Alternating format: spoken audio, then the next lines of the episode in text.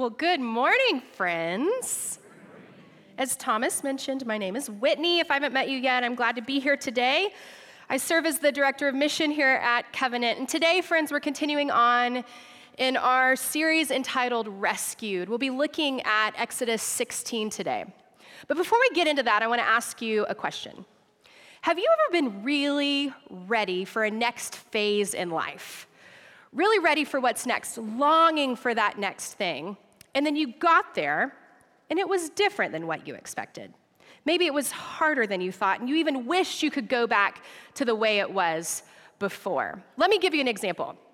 I spent many years in youth ministry, and I saw this happen over and over again with students as they prepared and went to college. They spend their entire senior year longing to be out of the house, so ready to go to school, to get away, to be independent adults. And then they go, and then they come home for fall break. And in my experience, if I could get these students one on one and ask, How are you? How's school? Eight out of 10 of them cry. They cry and they, because they haven't quite figured out the journey yet. They haven't made their friends yet. They haven't figured out college life. They miss home. They don't like living in a dorm. They miss their bed. They miss their parents. They miss, they miss their food from home. They miss high school. They, they can't go back, but they haven't quite figured out what's next and how to journey on this road. And so they're just in this weird middle space. This is common in transitional times in life. I experienced this pretty profoundly when I had a baby. Uh, and, and my experience is pretty common, um, but I, I begged God for a baby. I begged God to make me a mom. God was gracious and allowed me to become pregnant with our now two year old Calvin. I had an easy pregnancy. I had an easy delivery, as easy as that process can be. Um, but then we had to come home from the hospital. That was not easy. I was told that newborns sleep all the time. Not my newborn. He cried all the time. I remember our first night home from the hospital. I was sitting there, it was two in the morning. We were so tired so tired. Uh, Calvin, our baby, was, was screaming. He was crying. I was crying. We were trying to figure out how to feed this baby. It was, it was exhausting. All I wanted to do was go to bed. And I remember holding our baby, the baby I had begged God for. I remember holding him and looking at Andrew and saying, We've made a terrible mistake. I think I also said something along the lines of, we've ruined our lives. I was in panic mode. I thought I would never sleep again. I was in total panic mode.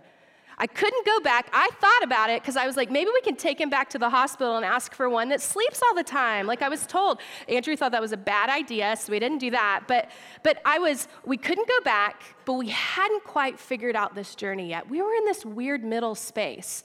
Now, just know we did figure it out. I have an amazing husband who, as I said, we've made a terrible mistake, said, Why don't you hand me the baby and you can go lay down? We figured it out. It was a rough couple of months, but we got there. We got there. Friends, this middle space I'm talking about, this is where we find Israel today. This is where we find them. They can't go back to Egypt, but they've not quite figured out what this journey looks like. As they've journeyed into it, it does not look like what they expected. And they hit panic mode. If you've got your Bibles, we're going to be in Exodus 16 today. Listen now for the word of the Lord. Then the whole community of Israel set out from Elim and journeyed into the wilderness of Sin, between Elim and Mount Sinai.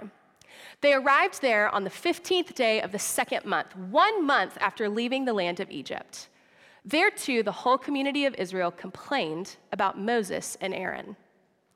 If only the Lord had killed us back in Egypt, they moaned. There we sat around pots filled with meat and ate all the bread we wanted. But now you've brought us into this wilderness to starve us all to death. Then the Lord said to Moses, Look, I'm going to rain down food from heaven for you. Each day, the people can go out and pick up as much food as they need for that day. I will test them in this to see whether or not they will follow my instructions. On the sixth day, they will gather food, and when they prepare it, there will be twice as much as usual. That evening, vast numbers of quail flew in and covered the camp. And the next morning, the area around the camp was wet with dew. And when the dew evaporated, a flaky substance as fine as frost blanketed the ground. The Israelites were puzzled when they saw it. What is it? They asked each other. They had no idea what it was. And Moses told them, It is the food the Lord has given you to eat. This is the word of the Lord. Thanks be to God. Let's pray. God, we pray that as we look at the Israelites' time in the wilderness, that you would teach us what it is you have for us to learn today. Open our hearts and our minds. And it's in your name we pray. Amen. Okay, so let's catch up a little bit because we fast forwarded some from last week. Last week, we, we saw the Israelites get delivered miraculously uh, across the Red Sea. They continued on in their journey and they, they found themselves in a place called Elim. Elim is called an oasis. It has 12 springs and pools, 70 palm trees. The Israelites were able to catch their breath. But then they journeyed on. They left Elim and they headed towards Mount Sinai. The only way to get there was they had to go through the wilderness. As they journeyed deeper and deeper into the wilderness, they began to notice that their supplies were dwindling. And they absolutely panic. God tells Moses, I'm going to provide for you, and then God provides. We could spend all day today talking about Israel's response. And their response was terrible. Their response was unfaithful. They blamed Moses. They longed to go back to Egypt. They totally panicked. If you are ever in an emergency situation, don't do that. It is never helpful to yell out, We're all going to die. But that's what they did. Their response was terrible. But I don't think their response matters. Because the good news is, is that God showed up anyway, and God provided. So we're not going to focus on Israel's response, we're going to focus on God's. So, what can we learn from their time today in the wilderness? The first lesson from the wilderness I'd like us to consider is this is the importance of the wilderness itself. We see this all throughout Scripture that God uses the wilderness. From, from Genesis all the way through to when, when Jesus was tempted in the wilderness, God uses it to form his people. He uses it to lead his people, to shape and to mold his people. It's important. It was an inevitable part of their journey. They could not get from Elim to Mount Sinai without crossing through the wilderness. But the good news is, is God used it. And friends, the same is true for you and me. The wilderness is inevitable in our lives. We will all journey into that time where we can't go back, but we have not quite figured out what this journey looks like all we know to do is to put one foot in front of the other. We will all face it. The good news is, is God uses it. Brene Brown is an author and a researcher on shame and vulnerability. And in her book, Rising Strong, she talks about this. The way she says it is she says, You can't skip day two. Here's what she means by that. She puts together a three day training for mental health workers to come and to learn about the research she does around shame and vulnerability. Day one, she says, is always awesome. It's groups of people who are so excited about this work, about their community, have shared passions. They come together from all across the country. Day three is awesome because they've journeyed through this together, and by day three, they're ready to go back and to share what it is they've learned with their communities. But day two, she says, is miserable. The reason it's miserable is because this training is around shame and vulnerability. On day two, the participants themselves have to look at their own shame and vulnerability. This inevitably brings up deep, painful emotions, hard stories, trauma, things that are really difficult. And they spend the entire day looking at this together. It's exhausting. But what she says is that you cannot get to the magic of day three without journeying through day two. Listen to how she says it in her book. Day two, or whatever that middle space is for your own process, is when you're in the dark. The door has closed behind you. You're too far in to turn around and not close enough to the end to see the light. In my work with veterans and active members of the military, we've talked about this dark middle. They all know it as the point of no return, an aviation term coined by pilots for the point in the flight when they have too little fuel left to return to the originating airfield. It's strangely universal, going all the way back to Julius Caesar's famous, the die is cast, spoken in 49 BC as he and his troops made the river crossing that started a war. Whether it's an ancient battle strategy or the creative process, at some point you're in. It's dark, and there's no turning back. What I think is the hardest part about day two is it's a non negotiable part of the process. Experience and success don't give you easy passage through the middle space of struggle. They only grant you a little grace, the grace that whispers, This is part of the process, stay the course. Experience doesn't create even a single spark of light in the darkness of middle space. It only instills in you a little bit of faith in your ability to navigate the dark. The middle is messy, but it's also where the magic happens. What a great reminder to us that we will walk in the wilderness but that God uses it. We can't skip it, but God uses it. The second thing I'd like for us to consider, the second lesson from the wilderness is this is that God shows up. We've seen it throughout this series. God showed up in Egypt. God showed up in Midian. God showed up in the Red Sea and he shows up in the wilderness. The best part of this story is that it's not dependent on Israel's response. Their response was filled with doubt panic, fear, and God shows up in the midst of that. Oh, that's good news. As I considered my own experience of walking through what Brene Brown calls the dark middle, I recounted two specific times that really stuck out to me. Miscarriage is pregnancy loss that happens in the first 20 weeks of pregnancy. One in four pregnancies ends in miscarriage. It's wildly common.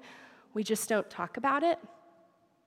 I've experienced this twice, uh, once in 2015 and then once just this last spring. Both times were uh, the dark middle was really a great description of those times. Each time I went to the doctor uh, because something didn't feel right. And sure enough, there was no heartbeat in my young pregnancy, both times.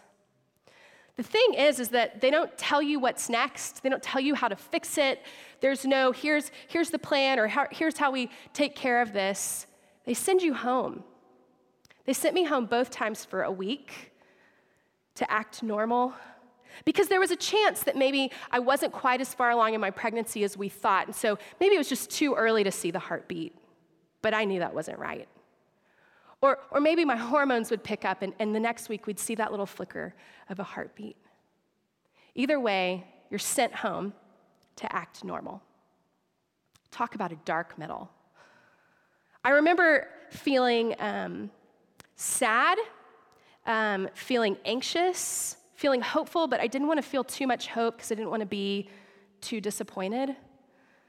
Um, I remember feeling embarrassed I told people I was pregnant, and now I didn't know if my body was going to do the right thing. I, I remember feeling um, ashamed. I thought it, maybe it was my fault that I'd done something wrong. I, I was angry. I was angry because some of my best friends were pregnant and they, they didn't experience this. Talk about a dark middle. In the passage we just read, Brene Brown says that, that it's in this dark space that the magic happens. I don't think she means that, that God just fixes it, right? He didn't do that for the Israelites. He didn't just fast forward them to the promised land. The journey was really important for them. The magic is that God showed up and journeyed with them. The same is true for me. God didn't just show up and automatically revive the lives I carried inside of me. I went to the doctor and there was no heartbeat, and I experienced miscarriage both times. The magic is that I did not journey through that dark space alone. God showed up. He showed up in my community who came over to my house and, and brought us food, who called, who texted, who watched Calvin so that, that I could rest. God showed up in our community. The women that came out and said, Oh, sweetie, me too. God showed up in our community, but more than that, God showed up so profoundly close to me speaking over me that He had knit me together perfectly, that He had made me perfectly, that this wasn't my fault. And more than that, that He had knit together the little lives I carried perfectly, that I could trust Him with these little lives. Speaking over me the phrase, in life and in death, we belong to God. The magic is that we do not journey alone. Y'all, that's really good news. The third lesson I'd like for us to consider today is this is not only does God show up, but he provides for our needs. The quail and the manna were exactly what Israel needed. As they were recalling their time in, in Egypt, they said, Oh, we sat around pots of meat and we had all the bread we wanted. Manna wasn't the bread they wanted. They had no idea what it was when they saw it. It was not the bread they wanted, but it was most certainly the bread they needed. It met all of their, their nutritional needs. It showed up every day just enough. It was exactly what they needed. As we consider our time in the wilderness, may we be reminded that God shows up and provides us what we need. It may not be what you want but it will always be exactly what you need. And the best part of all of this, this entire passage, is how beautifully it points us to Jesus. That he quite literally showed up, that he was called Emmanuel, God with us. That, that the way the message says it is he put on flesh and moved into the neighborhood. Jesus showed up. That Jesus journeyed into the wilderness this dark middle is no stranger to him. Ours is not a God that sits back and says, Ooh, you're in the wilderness. Good luck. Ours is a God that says, Dear one, I will walk with you each step of the way in your doubt, in your fear, in your sorrow. I am with you. And when you cannot walk, I will carry you. That Jesus said that He is the bread of life, that He satisfies all our needs our need for peace and our need for faith, our need for mercy and grace and hope. He fills those needs, giving us everything we need for life and godliness. As we journey further into 2020, acknowledging that likely we will have a season of walking through the wilderness May we remember the importance of the wilderness, that God uses it, that God faithfully shows up in the wilderness. It's not dependent on us, and that He provides for our needs. Friends, that's really good news. Amen. Amen. Let's pray. Lord, we uh, come to you today grateful. Lord, so grateful for your provision in the dark middle. God, if we're journeying in that right now, we ask that you would remind us of the good things that you show up, that you provide. Thank you that you are always with us. And it's in Jesus' name we pray. Amen.